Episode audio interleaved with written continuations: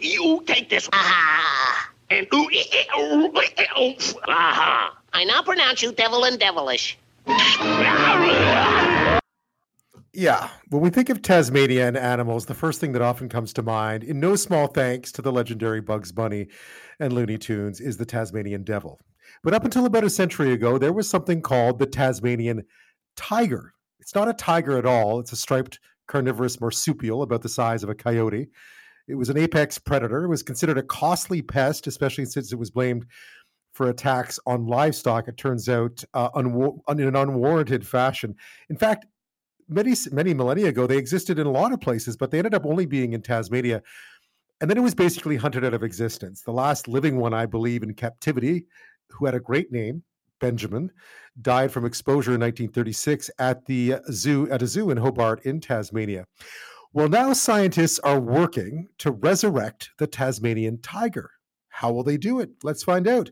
Joining me now is Andrew Pask. He's a professor of biosciences at the University of Melbourne and the head of its Thylacine Integrated Genetic Restoration Research Lab and is leading this initiative. Thanks so much for your time. I hope I pronounced the correct name of the of the uh, tiger correctly. Thylacine. Yeah, you did. Oh, great. Okay. So, why this animal in particular? Just a bit about its history and why it was fascinating uh, as a place to start with this.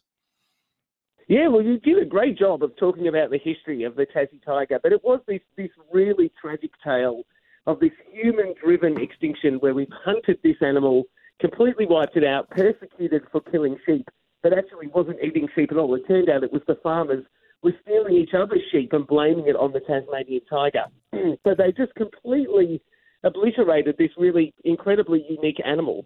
And it actually was essential for helping stabilise the entire ecosystem in Tasmania. so you played that clip at the beginning with the Tasmanian devil.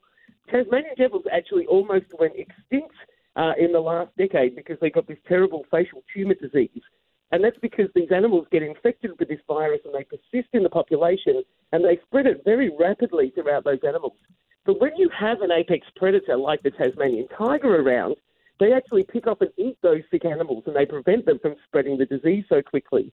So if we had our Tasmanian tiger, we potentially would have prevented the Tasmanian devil from nearly going extinct in the wild. So these animals are really, really important to return back if we have the technology to do so.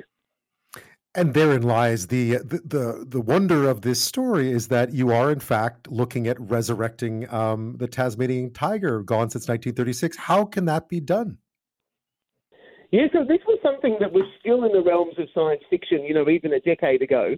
But it has really been in the last 10 years that we've come so far in our ability to sequence DNA, particularly from old museum specimens, and then also edit DNA. And they're the two critical things that you really need to be able to do to think about trying to bring a species like this back.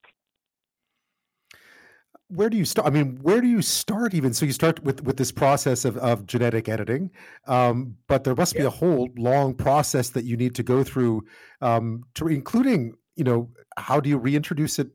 How do you have who gives birth to it? I guess is the most obvious way of putting it. Yeah. Yeah.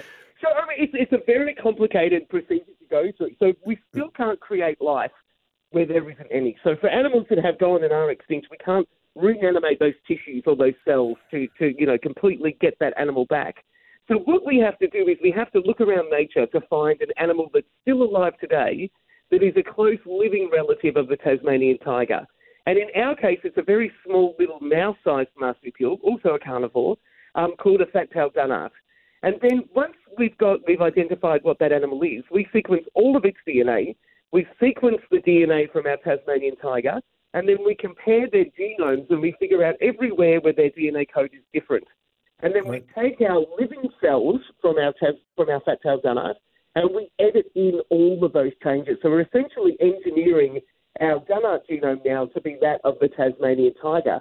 And at the end, you're left with the Tasmanian tiger cell that you can then use sort of cloning techniques and IVF techniques to turn that cell back into a whole living animal that we can then look at doing the next step, which you talked about, which is that reintroduction back into the environment.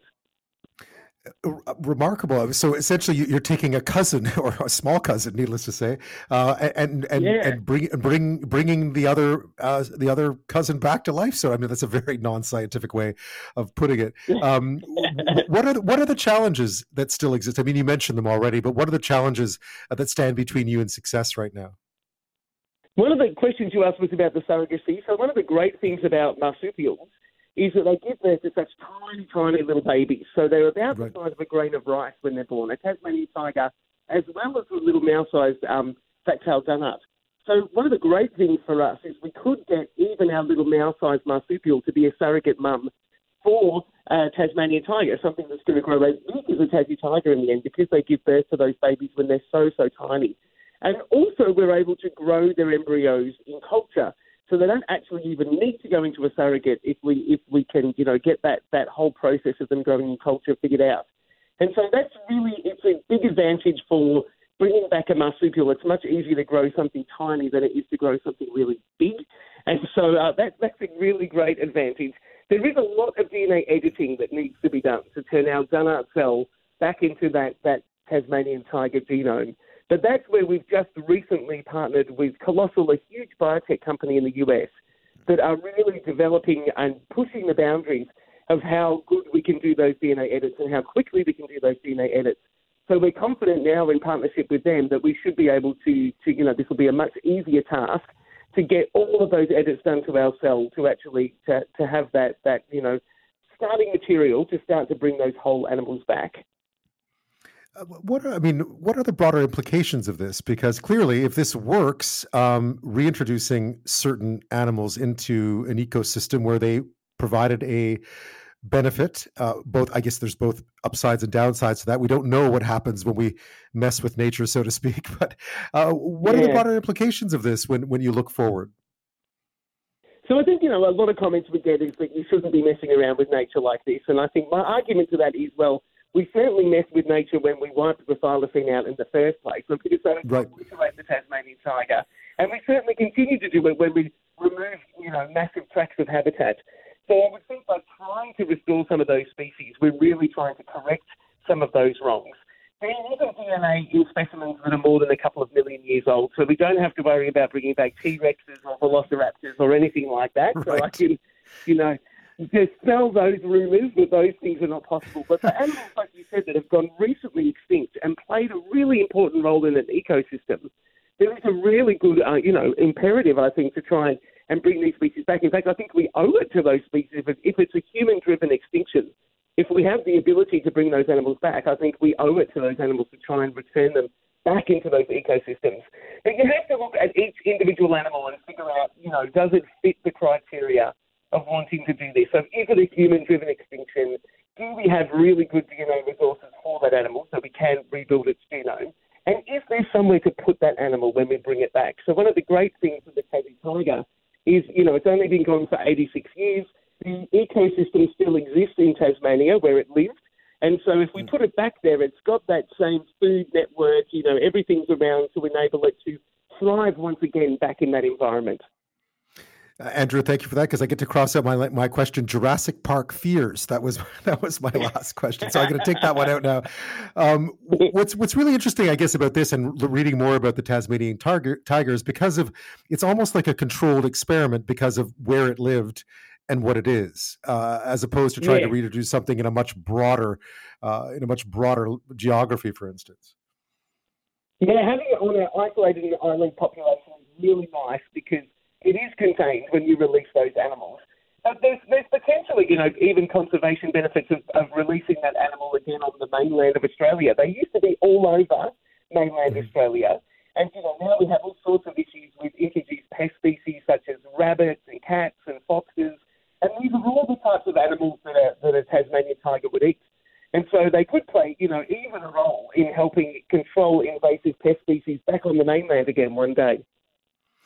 Unfairly targeted back then. Perhaps uh, to be seen once again. Perhaps Benjamin at the uh, zoo was in Hobart was not the last of its kind. Uh, Andrew Pask, thank you so much. What a fascinating uh, project you're working on. Look forward to catching up and seeing what happens next.